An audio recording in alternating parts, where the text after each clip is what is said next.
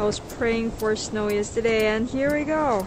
It's snowing. 我现在心跳已经达到二百了。我们等一下要去玩滑翔伞。看着老陈在上空旋转腾挪，我只能一遍遍跟教练表达我希望匀速缓慢下降的愿望。あり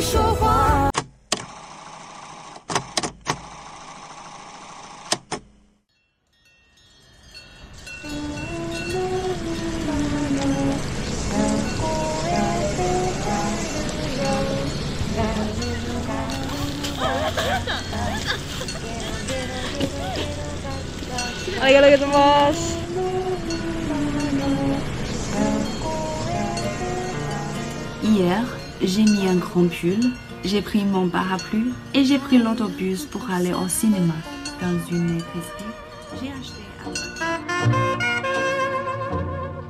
嗨，朋友们，大家好，我是 KZ，欢迎收听奇妙人生。本期节目呢有两位嘉宾，一位现居法国，一位身在日本。他们都是通过打工度假的方式开启了自己的异国生活，所以这期节目呢也是一场跨越三个时区的远程连线。在刚刚节目开头，你听到的一分钟的声音呢，就是来自这两位嘉宾在异国他乡。他们生活中的一些声音碎片，选自至少有七八个生活场景吧。你们都听到了哪些声音？还有听到本期节目内容后的一些感受，都可以在节目下方随时留言告诉我。期待你们的互动。那同时也欢迎你们在苹果播客、Spotify、小宇宙、喜马拉雅、微信公众号等平台关注“奇妙人生”。听普通人讲述他们不平凡的故事，不设限，给自己的生活多一分想象。可能有的听众不了解什么叫做打工度假，其实打工度假是一种签证。那这项签证一般的申请者的条件是十八到三十岁，持有这种打工度假签证的年轻旅行者呢，可以在签证颁发的国家或者地区从事短期工作，以赚得自己的旅行资金。所以这也是一种低成本体验异国生活文化的一种方式。签证有效时长呢是几个月到一年不等。每个合资格的申请者一生只有一次申请打工度假签证的机会。今天我们邀请到的两个嘉宾呢，他们是在自己三十岁左右决定抓住这个最后的机会去体验一把。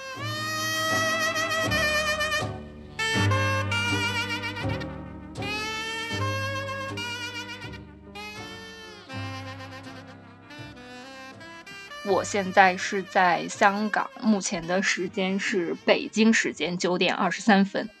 今天我们的节目，我非常激动的邀请到了两位非常有缘分的嘉宾，会开启一场跨越三个时区的互动和聊天。先让他们分别介绍一下自己吧，先从郭哥开始。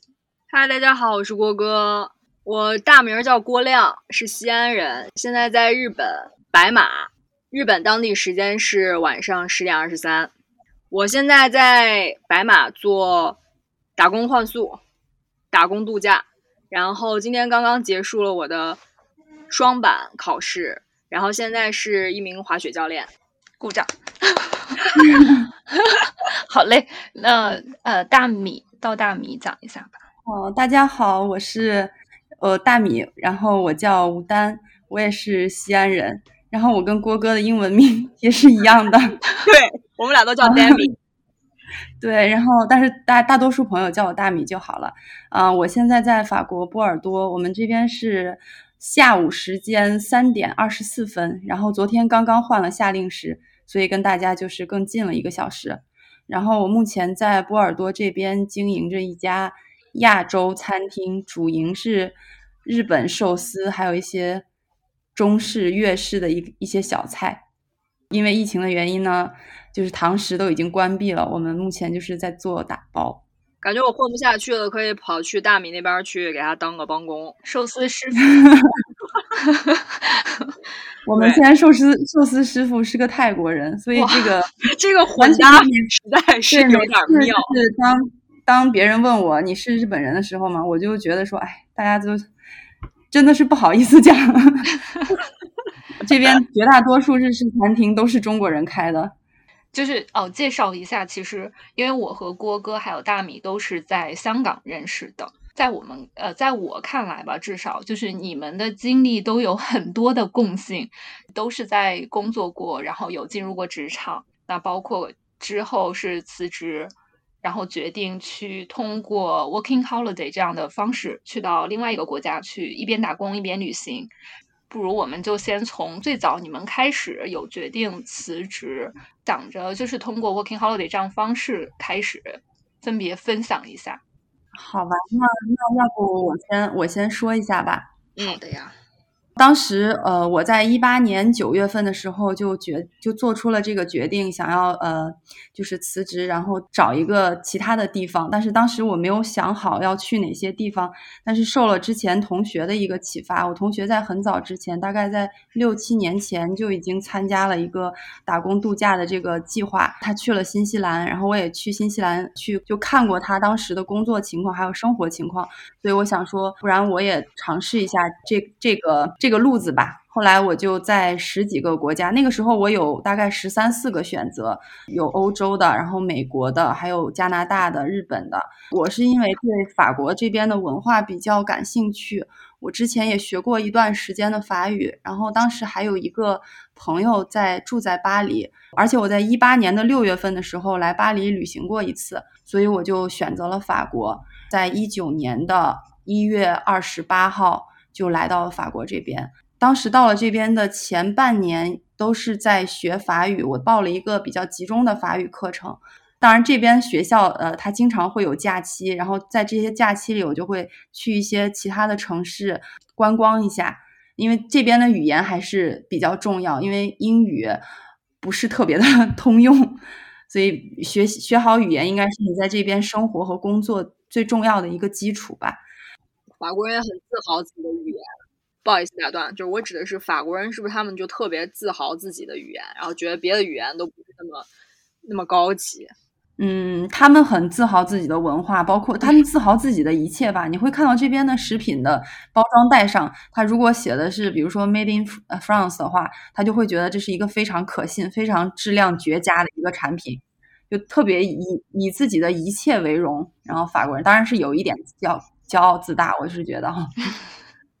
之前看那个《Emily in Paris》就感受到了，对，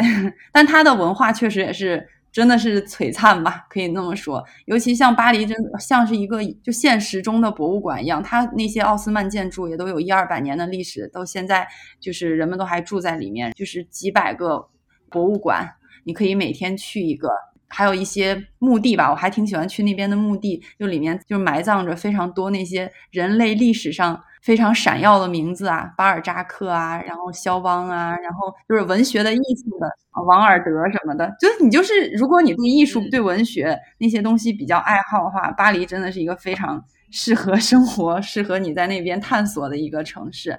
对，当然这些都是说你。不考虑现实现实因素，你纯粹想追求一个精神上的一个自我的时候，你可以去短时间的实现的东西。但是当然，当然，我觉得人在一个地方要立足、要安身的话，还是最重要的是经济基础嘛。所以我是当时在结束了那个学习那个课程之后，呃，我就想办法说能不能在在当地找找工作。我当时有做一些 part time 的呃摄影，因为我是来法国的时候带着我全部的装备。当时我在香港是做视频记者的，我自己也有，就包括像摄像机啦，然后各种三脚架、移动装置，还有包括无人机，我都是配备好了的。但是来这边之后，可能那些东西大多数都用不上。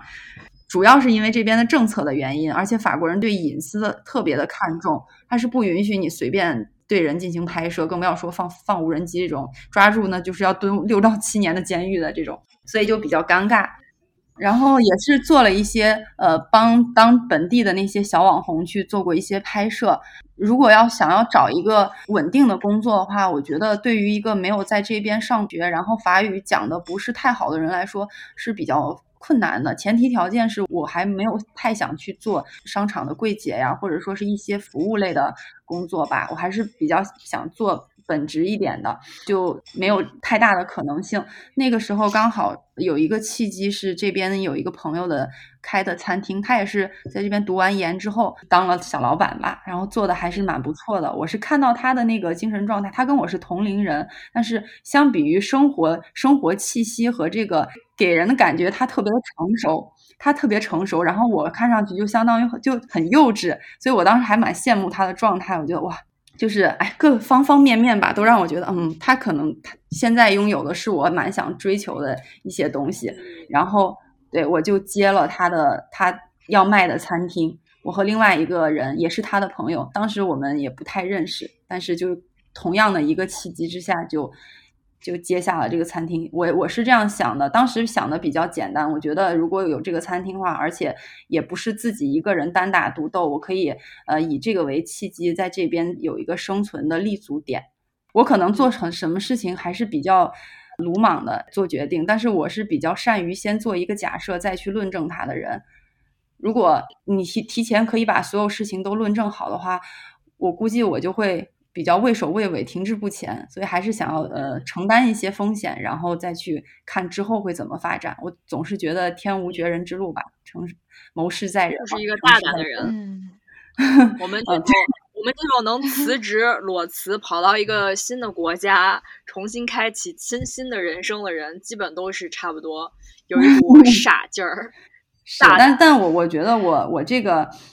我自己的这些。底气吧，也不完全是因为我我本人是是怎么样能干，或者是有多么足智多谋。我觉得绝大多数是因为我家里亲人对我的一个支持，还有我朋友对我，不管是心理上还有各个方面的支持吧。我在巴黎期间有不少朋友都来看过我，这些都是女生朋友，然后反而男生朋友们他们会觉得说，不懂你们在折腾些什么。对，不知道在折腾啥呢？真是的，找人嫁多好，对吧？哎，其实就是因为我也有专门去，比如说一些网站上啊，还有类似于知乎，就是搜这些问题，包括台湾的一些，就是说对于边打工边旅行怎么看？然后就会有人留言，就类似于说这些去打工旅行的人，要么是没有家庭，呃，可能父母身体还很健康。然后自己没有什么忧虑、后顾之忧啊，这种他们有的人说的就比较现实的这方面。嗯，确实，你们怎么看？怎么说呢？刚刚大米已经分享了他家里人对他的支持，那我这边也确实是家里对我也蛮支持的。呃，我的情况是我父母是离异的状况，然后我父亲又重新重组了家庭，那他们俩都属于身体还比较健康的，在这方面。我从小到大，我的一些选择，他们都属于比较支持型，就是我自己主意比较正，他们就算不支持呢，我最后还是会 跟着我自己的主意走，所以他们也就习惯了。当然，我以前做的各种种种的抉择，最后事实证明也都还不是特别差，所以呢，长期以往，他们对我也有一种信任吧。就是这个家庭关系，其实就是你如果想要独立，那在父母之间的这个关系，就是首先你要。给他们足够的对你的信任，然后这样的话，你自己做的选择，你自己也会更加有信心去面对。那对于这样的一个，就是你刚说的这个班人，从现实的角度出发去看待打工度假，就说，因为你要打工度假的话，就要面临你可能不会在短时间内有一些稳定的收入。比如说像大米，他是去了法国，他是。先开始要上学，那上学的话肯定是先要有一些学费要去出，然后包括在那边的生活花销，这些都是很现实的。那像我的话，我之前是在呃，我最后一份工作是在一外企，就是亚洲万里通，在做他们的社交媒体经理。那当时是有些许的准备，有一些存款，但其实我做出来这个打工度假的决定也是非常的仓促，就是在我三十岁即将要踏入三十一岁的时候才选择去申请。其实我以前在二十刚出头已经知道有打工度假这个概念，中国是开放新西兰和澳大利亚的这两个国家，但是那个时候呢就一直下定不了决心。后来去了香港读书工作，差不多有。八年左右的时间，在这个期间就时而会看到朋友，因为香港这个护照，就我和大米都是想拿持香港护照的。那持香港护照，它会有更多国家的选择，包括欧洲十几国啊，然后澳大利亚、嗯，新西兰，还有加拿大啊，包括我现在处的日本、韩国，这些都可以去申请。对，是有十四个，好像目前。我最终选择日本，就是。因为我当时申请的时间只有加拿大和日本开放了，后来我选择日本，日本下来之后，基本上就是 两个月时间下来，然后我就拿到，然后我就辞职，辞职两个月之后，我就就有两个月的 notice period，然后就过来了。从一个现实角度来讲，我首先有一定的积蓄，其次有家里的支持，那第三就是自己相对有一些语言的优势，有英语，然后日月学了一段时间，就觉得。哎，从方方面面来讲，都还可以，不至于到了一个新的国家就会有一个没有办法接住自己的这个状况。然后来这边之后，其实工作一开始并不会都像自己想的那样。你是你是先去了日本哪里呢？就是整个行程的开始。我的第一站是在日本藏王，在山形县，是在它的东北区。就我比较有呃针对性的是，因为我喜欢滑雪。然后也喜欢冲浪，然后也喜欢潜水。然后日本是一个在一个国家内就会很方便的可以体会体验到这三种运动的这样的一个国家，所以这也是我选择日本的其中一个原因。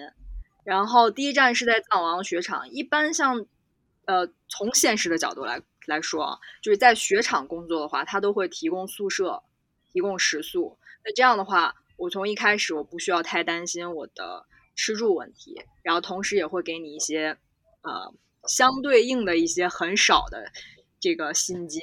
我整个这一年的行程基本上就是一到两个月会换一个地方。第一站是在藏王，第二站就回到东京，因为我们那个藏王的雪场它是一个酒店，它在东京也有一些 apartment hotels，然后我就在帮他们做一些市场相关的工作，跟我之前也比较相近。那后来呢是。因为在疫情的情况下，其实酒店也不是很很容易去做的，所以我自己也想更多的体验一些其他的地方，不想一直待在东京。然后后来就去到了伊豆半岛，然后也是一个朋友开的一个 hostel，在这家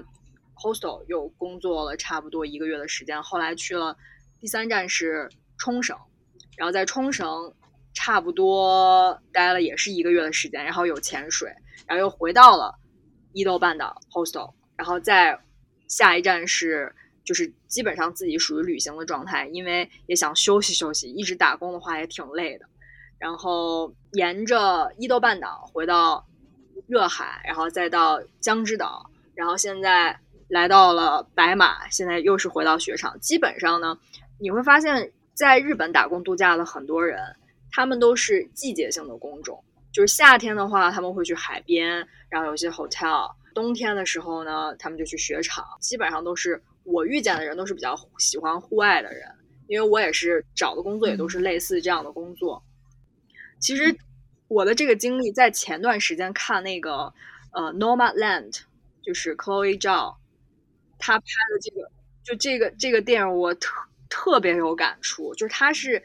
一直在路上的，然后他也是打季节工的，当然他有一他有自己的车，我现在连驾照都没有，就是感觉是在日本的乡村是非常的 不方便。哎，郭哥，我可以问你一个问题吗？就关于这个打短期工的这个，是这样子，我不知道是不是国家与国家之间这个区别哈。法国这边工作比较难找，一个原因是这边的法律是非常保护的劳工的利益，导致了这个用人方面他比较谨慎，尤其是在签订如如果类似于一份长期合同，当然我们打工度假是短期的合同哈，如果是长期合同，相当于在在法国是有一份有一个铁饭碗的这个公司。司是在百分之九十的情况之下，你不管发生什么事，你都不可以去开除这个员工，所以导致说是这边他不管是懒散也罢，然后不作为也罢，他都可以基本上端稳稳的端着他这个铁饭碗一直到老，老了之后还可以领退休工资。这样，如果是那个短期合约的话，在我能看到的情况之下，也是。他们签订的时候都是非常的谨慎的，然后我就不知道你在那边是有合约工作，还是说是没有合约，就是随便在那边打一个散工，相当于黑工吧。哦，我基本没有做过黑工在这边，因为它毕竟是有这个签证的要求的，就是只要是打工度假，它。日本对于打工度假签证的这个打工的任何的范围还是蛮广的。那其实，在这边它是有分不同的情况，像你说的，就是散工也好，或者说长期工也好，嗯，它会有这样的分类。那我自己做过的，在日本打工度假，它有一些是比较初级的，像打工换宿。打工换宿的话，是你不会有任何薪金的。这个是非常方便的，就可以做到。基本上你申请有各国语言就可以符合要求。然后另外一种呢，是我现在处的这个情况是属于散工。那我这个散工，我一方面我是可以直接跟这个公司直接雇佣关系，然后跟他签一个合同，一般都是两到三个月左右。像尤其是雪场的工作，它就是有一个季节性的。要么就是你可以找第三方的派遣公司，这个是日本特别。流行或者说是他们这边的一个规则吧，就是我来了之后发现，哎，他们这个派遣公司就是第三方公司还挺多，就像类似一个中介，这些中介呢就会集合一些工作的信息，不管是长期工也好，短期工也好，有的甚至是 full time，就是直接变成永久雇佣关系的这这种也好，它都是会提供这样的一些信息，尤其是针对一些外国人。所以像我们这种，他们叫我们叫该进，就是。就是外国人来到这边之后，就会找这种第三方公司，大部分都是这样。当然，像我找的第一份工作，我是直接透过 Facebook 去找的。Facebook 有很多这种论坛，然后有这种 group，然后包括背包客栈上面有很多就是招小帮手的。我对于工作的要求就是，我来我已经做好心理准备，没有那么高的要求，也未必能做到以前的工作工种。我就是为了来体验人生，我就是想体验一下。普通人，或者说那些打零工的啊，打扫卫生的，我甚至刷过马桶，铺过床单，我就是想体验一下这到底是什么感受。我在做那些东西的时候，甚至进入冥想状态，就想把这个东西做好。然后我发现，其实工作也并不是分高低的，就是其实就是一种人生的体验。对，这是我自己的一个感受吧。就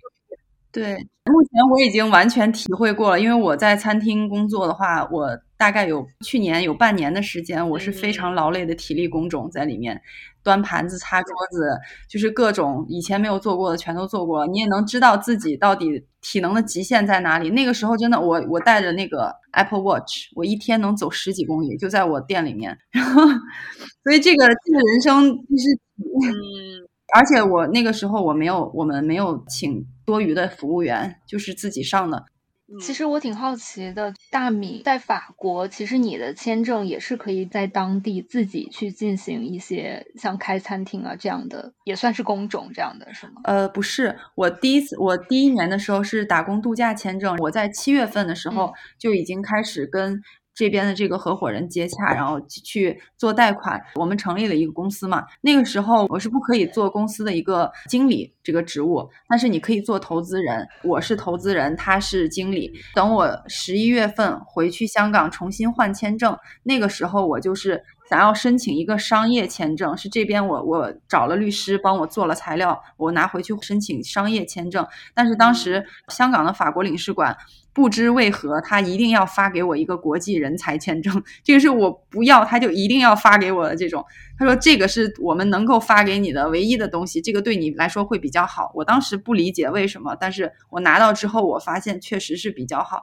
因为他是根据我的自自身条件。给我的这个签证，一个是我有硕士学位，还有一个就是你有过五年以上的工作经验，还有一个就是我原来的工作是记者。我之前并不觉得记者是一个什么样很高大上的工作或怎么样，但是在记者在法国是一个非常受人尊敬的工作。我不知道，可能也是因为文化差异。如果你拿着国际人才签证的话，其实在续签上会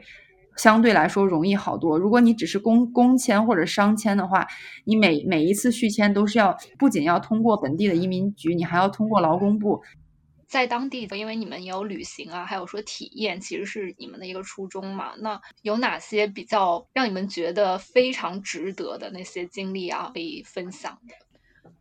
我在伊豆半岛留下了非常美好的回忆。就是我首先自己是一个非常喜欢大自然的人，在那边呢，基本上夏天的时候，因为它是可以直接看到富士山的，然后夏天水非常的清，经常你就是在。港口边儿往下往海边看，就能直接看到那些鱼在底下游，跟冲绳的水是差不多的。七到八月的时候呢，它会有一个叫做亚扣球，就是夜光虫，像是那种在海里的那种荧光虫一样的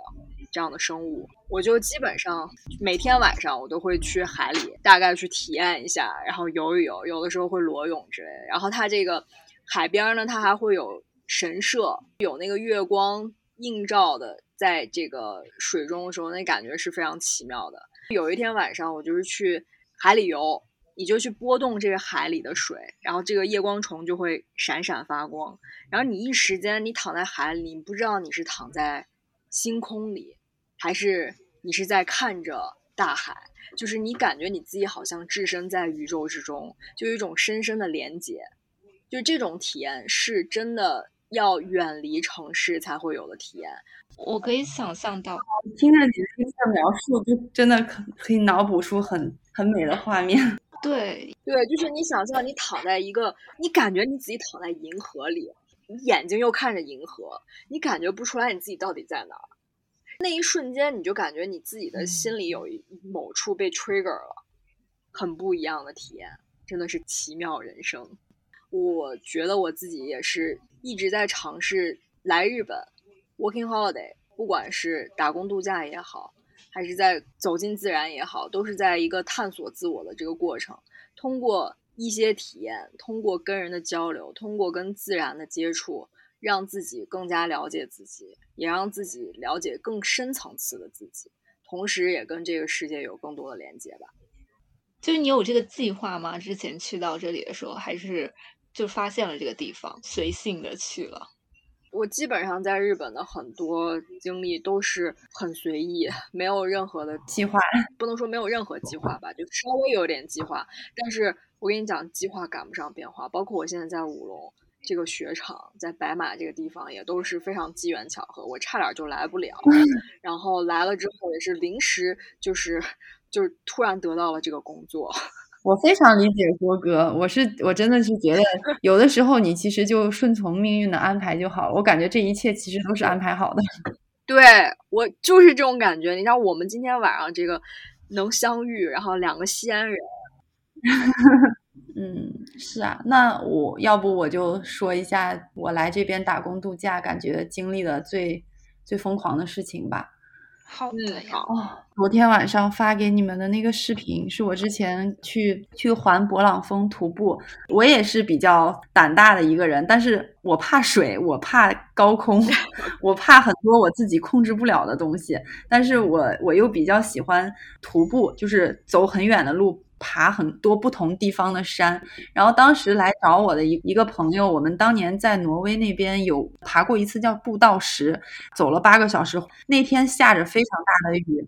当时就是也是秉持着来都来了的心理，还是上去合影了一张，然后那留下那张照片倒是还是蛮震撼的。然后从那之后，我们就约定好了，说想要勇攀人生高峰。那可能这次就是这次勇攀的就是呃勃朗峰的。法国、瑞士和意大利的这个边境的一个阿尔卑斯山的主峰，所以当时也是一拍脑门儿，然后朋友就就从香港过来加入了我，然后我们俩就背着每个人都背着很重的行李就就过去了。那个地方好像呃绕一圈，大概徒步的路线是在二百公里左右，你可以选择不同的一些难易程度的那些 trail，然后我们俩就开始就开始爬，选的都是一些就比较有趣的吧。我说我比较大胆的，就是我们在下那个雪山的时候，当时大家都没有路嘛，不知道该往哪边走的时候，我就直接坐在地上，我带头从那个山上滑下去了，那是也算是命大吧，没有滑进什么冰窟窿啊，没有滑着滑着就突然之间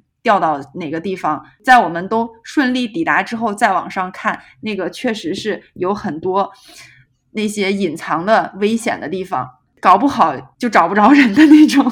就是后怕的东西。是大概有多高呢？是是挺高的，大概得有得有个两三百米吧，那种感觉。它那个山是你你翻过一个山头之后，你就该下山了嘛。下的过程当中，因为都是积雪，你是走一下会会摔一下的那种感觉。我当时就很气，而且你在当你翻了一天九个小时，在那种白雪的映照之下，你眼睛已经产生了那种雪盲症，你看什么东西都是白花花的一片，嗯当时很崩溃啊。而且本身我就有恐高症，我就看下面本来就头晕了，已经就挺烦躁。当时我朋友就说怎么办，他不敢走，他就站在那个地方了。我想说，这再不走下去，晚上能不能到达我们要去的那个驿站？勃朗峰环勃朗是这样子的，它其实是一个已经比较成熟的一个一个行山路径，在不同的地方都会有一些他们这边叫 refuge 的地方，嗯，那个地方就是提供你晚上的一个一个住宿吃饭，因为那边是不通车的嘛，走的都是步行道。你每天完成一点一点儿，八到十天的时候，你可以把这个整个还完。就是这种情况，然后我说这怎么办？都已经几点了？我们今天晚上能不能准时到达呃下一个驿站呢？就心里面很多很多问题的时候，我就说不管了，我就要搏一把，然后我就直接从那上面给滑下来了。后来有一些比较懂的朋友就说你这个也是我们这个徒步界里面一个叫做屁将，他说你就屁股坐在那地方滑下去，有意思，这样感觉路挺烧的。但就是不知者无畏，所以差一点儿就差一点儿就滑到了旁边的一个小河里面。当时那块儿站的人专门是在那块儿，他们也是一起来爬山的一些游游客吧，他就在那边提醒我们千万不要再往过滑了。当时 还是有一些好心人在帮你，然后慢慢就还是完成了那个呃那那几天的一个徒步，从法国翻到意大利。做了四到四天不到五天的时间，因为当时实在是太热，我跟我我那个朋友都已经快要中暑了，我们俩就就放弃了。在意大利的时候，那给你感触最深的是完成了这件事，还是说，比如说在路途中看到怎样的风景啊，对或者是有一些经历是印象最深的？没有说什么特别大大风大浪的经历吧。当然你，你见你在那边看到的风景一定是。难以用我这个 这个语言来形容的了。然后，但是最大的感触是，因为在那一段时间，我其实情绪是处于一个非常低迷的时期，然后会想脑子当中会想很多不同的事情。但是那在那几天里，我我完全已经没有这个体能去想任何事情的时候，我发现哇，这个生活太简单太好了，就是倒头就睡，起来就走。身上背着音响，放着最最动感的歌，就就感觉这样简单的生活真太完美了，非常适合我。这也是为什么我后来吐槽了法国这么多乱七八糟的事情，我还是会选择想要留在这个地方，因为我可能目前想追求的就是一个更简单的一个生活方式吧。是，举手赞同，握手，紧拥相抱，就真的大妈说的那个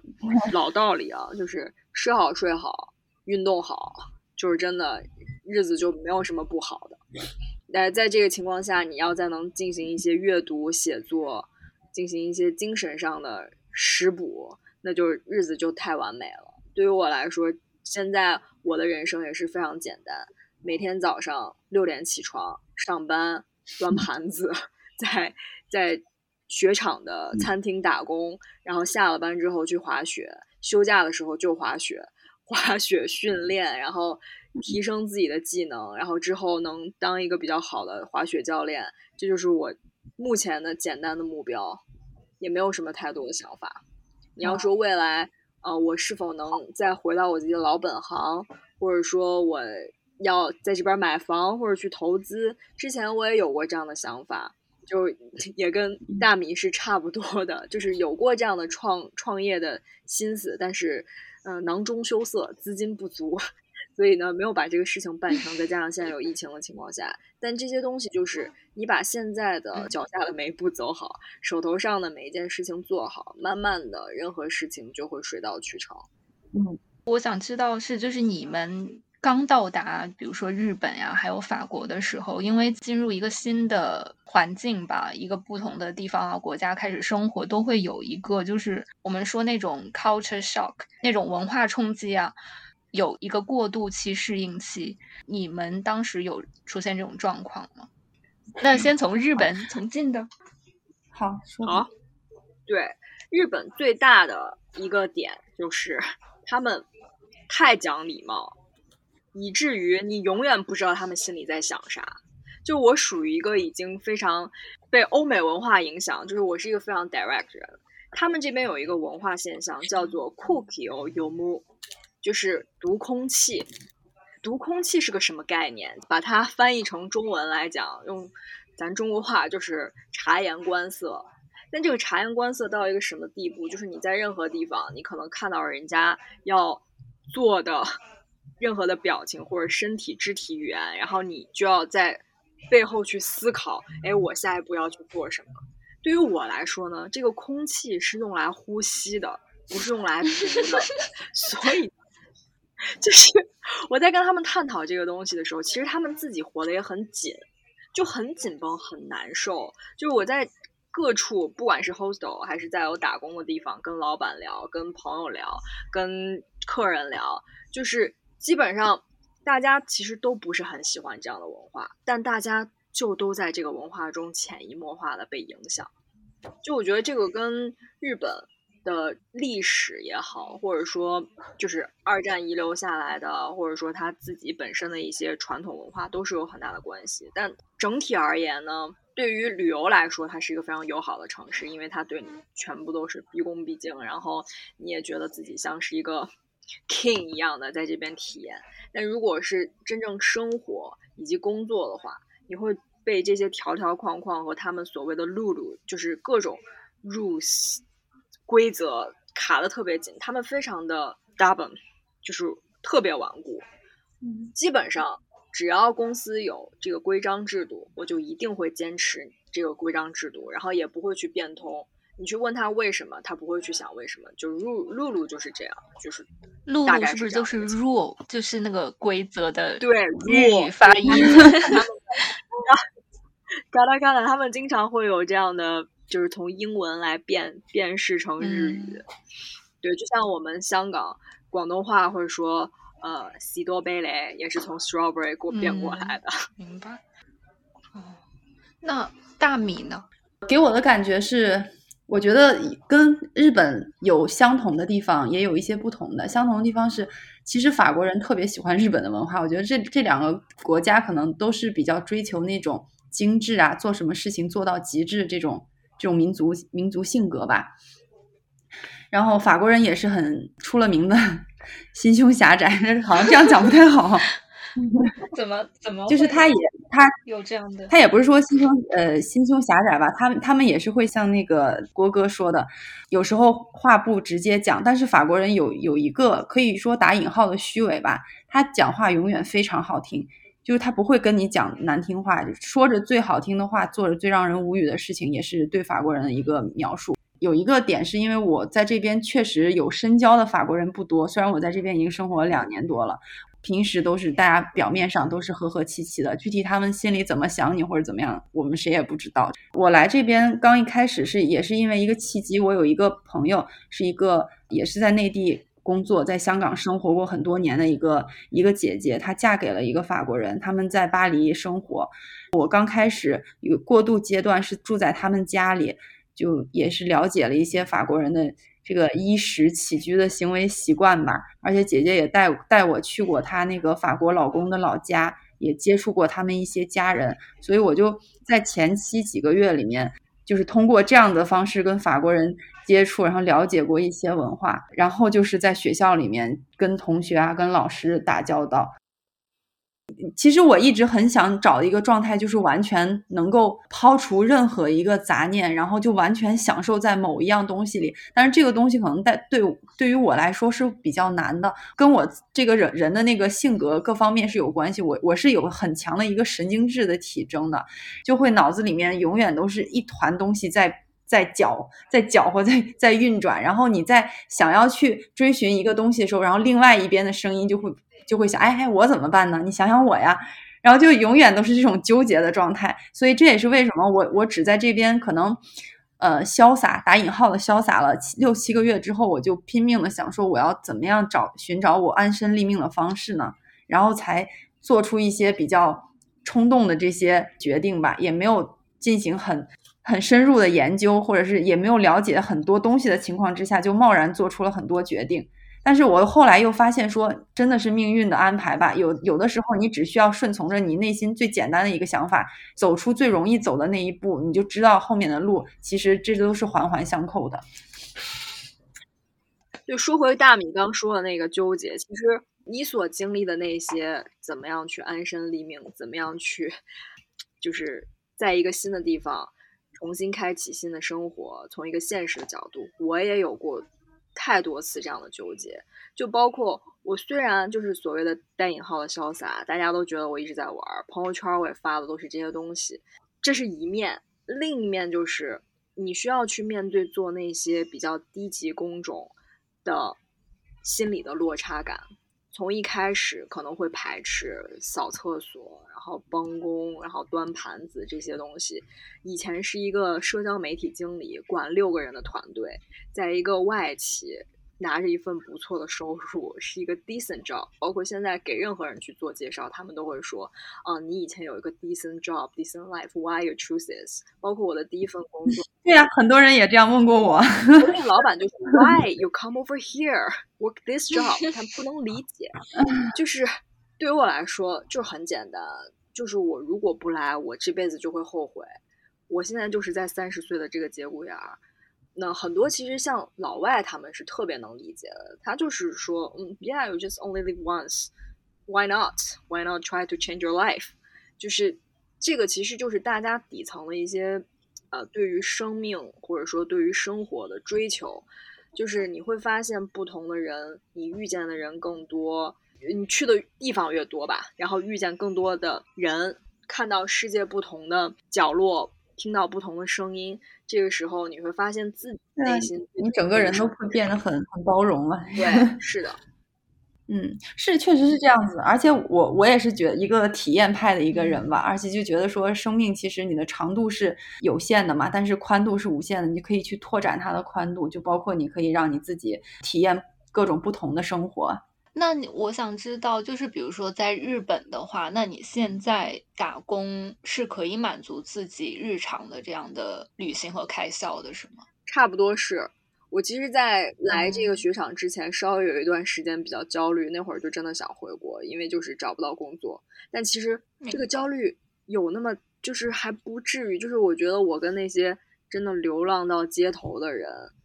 没有家无家可归的人比我比他们好太多，我还能稍微有一些积蓄，可以让我在这边维持生计。但现在跟我以前在香港的薪资是完全没法比的，基本上是我以前的每个月就是以前的收入的五分之一。那这个播出去的话呢，我妈如果听到，她肯定是。肯定是会，家里人听到肯定是会有一种，哎，这是这娃是图啥呢？不知道是图啥。但是我在这边经历的人生的厚度，要比我在香港经历的人生厚度多十倍。嗯，那当然是的。而且你现在的生存能力已经是，就是对各种啥都干过。嗯。就像我，我来之前我都不会做饭的，然后我现在你看，天天宴请朋友来家里吃饭，而且还开餐厅，跟你差不多，真的是来这边就是靠自己做饭，好吃的就得自己做。对，其实这些东西他他学习起来是很快的嘛，相相对于以前你可能在读书啊，或者是不停的干那些我们以前觉得好像很怎么样的工作的时候，那相比于那些这这些简单很多。我不知道你们认不认同哈，我会觉得就是我们就是通过做饭、通过吃、通过这些很小的细节生活中的东西，感觉到了我们在生活了，终于 就是这种，对，就是这样。而且我现在还有一只猫跟我生活在一起，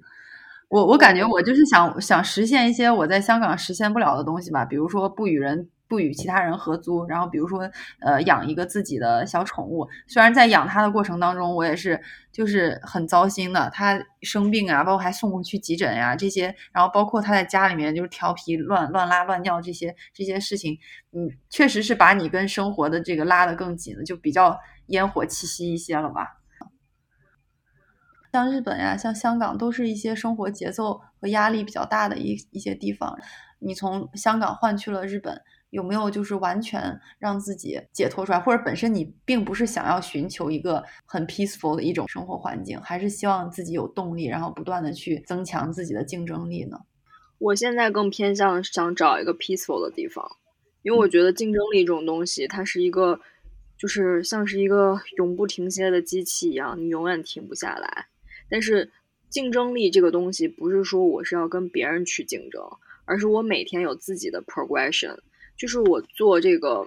滑雪，我每天我能感受到自己的进步，这种这种乐趣对我来说非常的重要。它是跟别的东西都没有办法去比的，就只有你真正的去体验了，你才知道自己到底想要的是什么。就有的人他可能就是。我开了个店，然后我赚更多钱，还有可以带多少货，像李佳琦，然后，然后我可以就是达到一个什么样的水平，跟别人相比，我觉得那些东西对我来说好像意义不是特别的大。真正的去做到那些东西之后，我发现哦，好像也就那么回事儿。比如说我之前在香港，我做到了这个社交媒体经理，OK，我赚了不错的钱，但是他给我的那种可以让我有 progress 的那种感觉。并不是那么让我觉得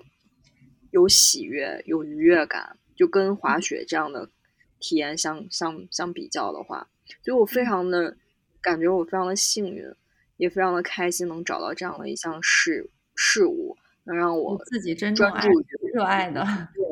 对对对，当然我也不知道我对这份热爱能持续多久，但我我现在还有这个热爱，在我愿意去花时间去磕我那些动作。去把这个滑行练得越好，就我觉得我现在愿意把时间磕到这上面，我就我就磕。我之后如果不愿意磕的话，我就找别的东西去磕。嗯，那是不是就是意味着你之后有可能会选择不在大城市里面，或者说像是滑雪类的相关的工作，它都是在一些比如山区啊，然后比较对比较远的地方。我理对我理想的生活状态就是在要么小渔村儿。就是我真正体验了这些地方之后，我发现这些东西是给我平静、给我人生力量的。嗯，要么大山，要么大海，就大自然。我可能会很难，我我就是真真的，我觉得我有点难回到城市里。就我回到东京之后，我觉得我整个人的那个 energy 跟我在自然里的那个 energy 完全就是不一样的。嗯，你跟我的体会是一样的，但是 其实我因为因为我？现在目前来说已经基本上稳定下来，而且是在法国的一个呃不算是小城市吧，因为本身法法国也只有巴黎一个大城市，但是相对来说就比较安静的一个城市，而且你现在有一个呃就也是比较稳定的一个工作，但是目前我的一个困扰就是我觉得我做的这些事情给我的价值感很低。可能是因为我就这就是我当时做决定的时候，我并不不爱好这个事情，或者是我并没有觉得它应该是我的一个人生的追求，我只是把它当做我一个生活的一个方盈利的方式，嗯，所以维持生计，嗯，对，这个是我目前的一个问题吧。哦，但是我回头望，我觉得我每一年需要让自己，就是就像你刚刚说的，你的这个竞争力是跟自己比的嘛，你可能会比之前更加多了一个感觉，好像是。多了一项才艺吧，然后就说嗯，我还是有进步的。你像我，就是去年车就开的特别好。我以前有驾照，在香港考的驾照，但我几乎从从来没有开过。然后在这边太羡慕你了，车技就我是换的驾照在这里。他香港的驾照和法国驾照，我得赶紧去学起来。嗯，对，可以可以，这个非常方便。有有自己有自己的车的时候，然后还有一个就是做饭了，还有一个一些就是可能。其他方面我暂时都想不出来了，可能真的是价值感太低的原因。不会，我我跟你讲啊，就是人在外外国独自生活，不管是哎，其实也不管是外国吧，就是任何地方独自生活，就是能把自己理顺，就理顺，就是任何周边的一切技能，就生活技能要高于工作技能，我觉得。就是有的时候你觉得工作工作嘛，就是一个赚钱的一个一个工具，其实最终是让我们有存在感，就是我们喜爱的事情，比如说你做饭。做饭，你肯定是觉得有找到做饭的乐趣，包括你招待朋友，你肯定是找到招待朋友的这个乐趣。就是这个乐趣是很重要的，它是维持我们还在生存的这个一个 很重大的原因素和原因。嗯，因为你也。有就是学会做饭，学会很多还蛮多的东西，但是你又会觉得自己做的东西的价值感有些低，就是你是其实是在矛盾，是吗？我一直其实都是一个挺矛盾的人，但是在目前的情况之下，就是法国还在处于一个被疫情笼罩的这个大环境之下，目前我没有特别多的选择，也不需要我去选择的时候，我会觉得还 OK，就是目前这样子维持下来就好。我还是不断的在鞭策自己，要多多学习法语，多去读一点书，每天在家里面健健身。可能我前前面有有一段时间。就前几天生病了一次，呃，不是新冠啊，就是 啊头痛还是怎么？因为我们这边很多人得这个得这个得这个新冠，不需要这样子专门给自己戴个头盔。然后那个时候我是突然间就感觉，当你身体不舒服的时候，这世间繁华与你无关，有点鸡汤了。我就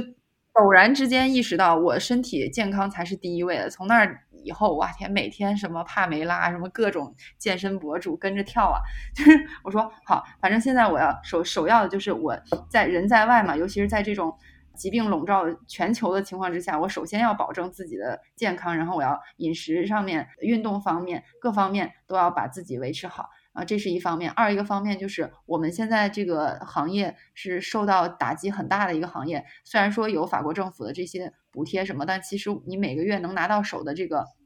工资已经缩水了很多。就是在这个情况之下呢，怎么想着好好安排一下自己的这个呃理财方面的事情吧？那个以前我是不是不是太懂的，但是现在目前就是慢慢的在学起来。像我最近在这边想要投资一套房子。主要是因为，呃，波尔多的房价在全法国来说都是一个稳中有增的一一个状态，因为这个城市可能还有一些其他的，呃，因素啊，比较，呃，在他们法国人眼里，呃，一个是气候比较好，二一个，呃，有小巴黎支撑，也比较有什么资产，叫他们叫 bourgeois，就是那种资产阶级。的那种那种感觉吧，反正反正法国人很追求这些东西，所以他这块的房价就一直是属于一种。比较稳中有增的状态，这边的利息又很低，然后包括我看的那个小套房，自己自住的话，包括你以后也想要把它出租出去，这个租售比都是非常好的一一个方面。我就想说，哪怕我现在住，然后之后我要把它当做我一个投资的一个手段，都是完全没有问题的。所以我就跟家里面商量了之后，就买下了这个一个小一个小套的房子。目前是在办这个过户手续，这听起来有点炫富呀！你看，你这是在那边又有又有自己的餐厅，然后又有自己的房，你这说说实话呢？呃，这这些这个除了我之前自己在香港有一小部分的积蓄，当然这个是跟我这些投资都没有关系。我这些投资，呃，说实话都是我父母给我的，这个是。我，但是我并不是什么巨富之家，我父母是是做生意的，但是他们两个是非常朴实的人，而且很舍不得给自己花钱。他们可以说是用他们的话说，他们一直都倾尽全力，一辈子都是在在为了我，呃，想让我有一个更好的生活，想让我有一个怎么样？反正我我当然对他们的感激也是。也也是没有办法用语言来来表达的。他们一直在成全着我这些所谓的任性的一些行为也罢，就是我这些很很稀奇古怪的想法。但是我我我也很感谢他们相信我。目到目前为止，他们给我投入的这些东西，没有什么就是让他们打了水漂的感觉吧。嗯，我我去年只只营业了半年时间，但是我。最后还是大概还有一万一万多欧的分红给我拿到拿到手里，所以我这一万一万多欧我也可以把它当做我一个就是首付的一部分吧，虽然是比较少的一部分，但是本身法国的房价它并不是像国内那么夸张，而且我还有一部分是是贷款出来的。那要贷多久？二十五年。哦，我觉得在这些方面我真的非常需要向你们这些金牛座学习。我这种不切实际的 射手座，完全就是我没有。其实我的理财头脑是完全就是是零的，我我理财头脑完全不行，只是呃，你会要考虑这些事情，你。你现在的收入又不是很高，那你以后要怎么生活呢？如果我的我的岁数大了以后，我赚钱的能力弱了之后，我要怎么样为生呢？我会考虑这些问题，然后才会想要说我我需不需要做一些投投资啊，或者或者怎么样的。嗯，我我大概有点明白，就是就是出去是一种冲动，或者是说就是想去体验，就是我我们说要 focus 在当下，要看眼前的这些，享受目前的这种状态。那但避免不了的吧，就会去想一些我们之后要怎么去规划，和有一些真的很现实的一些问题，怎么去养活自己，包括应对未来的一些风险吧，不管是在自己身体上啊，或者是说那前途未卜了怎么办，会有这种纠结和矛盾的吧？对，就是非非常纠结的，因为大家都会说，哇，你在这个时候搞了一个餐厅，嗯，我觉得可能就是 凶多吉少了。我当时也是觉得，哎呀，这可怎么办呢？但是由于那个时候实在是也是没有给我什么考虑的机会吧，对，你就你就往下走就好了。像法国这个情况，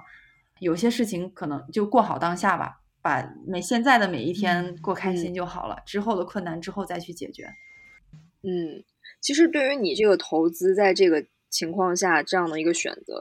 如果从另外一个角度看，也不失为一个明智之举。其实就是对待任何问题，我们都有不同的角度去看。就比如说，我现在在这个滑雪场，他这个老板也挺有意思的。现在很多公司都在裁员，但他还在招人。就包括我过来跟他面试，他还在考虑再招我。就把我一个外国人招进去帮他做海外市场，那他的员工可能就不会理解了。但他的角度就是，嗯、现在大家都在裁员，那是人才流失最集中的时候，那这个时候其实就是我招人的好时机。他是以这样的一个角度去看待这个问题，然后我觉得他还挺有意思的。就是这个雪场呢，它或者说这个白马整个地区，它算是日本的阿尔卑斯，算是以这样的自己去定位自己，做一个品牌。然后希望你到时候尽快可以就是找到一份稳定的工作。对，相对没有那么的波折，让家里人不要那么担心。其实这是我现在比较心里稍微有一点儿让自己觉得需要过的一个坎儿吧，就是自己怎么过其实都可以，因为已经想明白了一些存在的这些哲学层面的思考，你应该早就已经跟自己捋清楚了。对对对只是说，呃，对家里面的人，他他总是希望你过得好一点，在这个过得好的标准，肯定就是有有一份稳定的工作啦，然后最好是有一个家庭啦，然后怎么怎么样。对，是的，嗯，那最后一个问题就是说，对于因为现在疫情的影响，可能很多人就是没有办法立即去到国外，然后不管是打工旅行啊，还是真正的去旅行这样子的。但是对于有这个计划的人，可能是想换一个环境，换一种生活方式，你们有哪些建议吗？从现实角度考虑，还是有一定积蓄，会给自己一些底子。嗯 有一些底气，让自己去到一个新的地方不会那么慌。那在这个情况下呢，如果你要去到一个新的国家，它是不需就是不是以英语为主的话，那你一定要把它本国的语言要学习到一个可以有基本交流的这个程度。那如果没有的话呢，也不要害怕。最重要的呢是踏出你的第一步，就是我觉得这个踏出第一步的勇气是非常重要的。那在踏出这一步之后呢，很多东西你会在路上去学习，你会在每遇见一个问题去学习，在这些解决困难的这个过程当中，你会和自己和世界都找到更好的一个相处的方式。我非常呃，就是郭哥说的是完全，我我是完全百分之百同意的。我可能想要补充的一个就是，最好呢，你在你有这个想法的时候，肯定你就是跟我们或多或少有一些共同方面的人吧，还是一定要从实自己的自身的实力、实际情况出发。你有过一些工作经验来说，对于这个是有帮助的。就不要想，不要说一一毕业一心血来潮，你就想要出去。呃，看看这个事，就尝试尝试一下这个行为。我我感觉这个的话，有时候你在外面遇到一些实际困难方面的东西，你就比较。可能会比较难解决。还有一个就是，它不是虽然说我们俩已经通过打工打工度假，在这两个呃不同的国家待了蛮久的时间，但是它并不意味着每一个人出来之后他都会适应，或者说是会克服这样的困难。它等于说就是相当于一个钥匙吧，你拿了这个钥匙出去之后，那每个人可能写出来的答案，或者是他交的这份考卷都是不一样的了。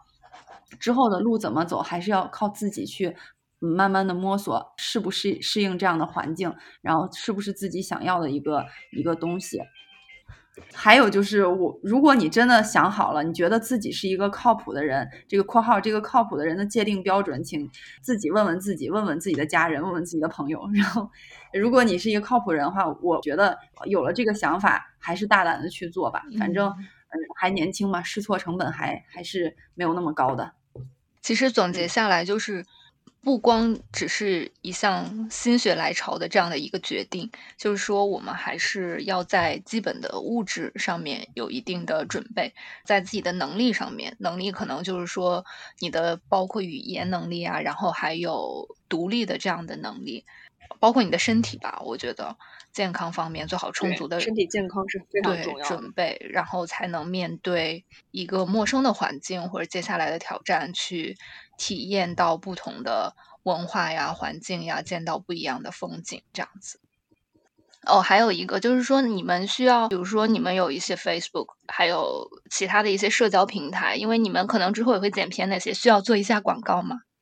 如果大家想持续关注我的打工人生、打工度假之旅，可以关注我的微信公众号，它的名字叫做“行走的光阴胶囊”。光是光，上帝说有光的光，音是音乐的音。你可以，你也可以搜索 “Walking Capsule”。我的 Instagram 会持续更新我每一天的 Story，我发的比较勤，你可以关注 “See You in sea”，S E E I N Y O U S E A。这广告太硬了。那我也会把郭哥的包括 IG，还有微信公众号，还有他的其他的一些每天更新他日常生活分享的这样的平台，放在我们这期节目的 show notes 里面，然后大家可以点击，然后去关注，好吗？好的，我要第一时间关注。好的，那我们这期就先结束了，拜拜，拜拜。风让云长出花。满天的花，无声开在乌云之下。然后，哎呀，我的猫跳到跳到了我的，啊，起来！我家的猫它跳到我桌子上了，下去。你过得好吗？是不是又想念家？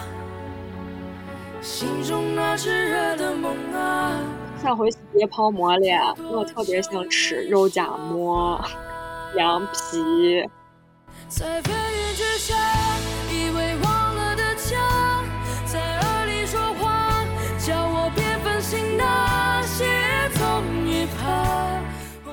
以后如果开放了，我们就一起去勇攀一下乞力马扎罗山吧。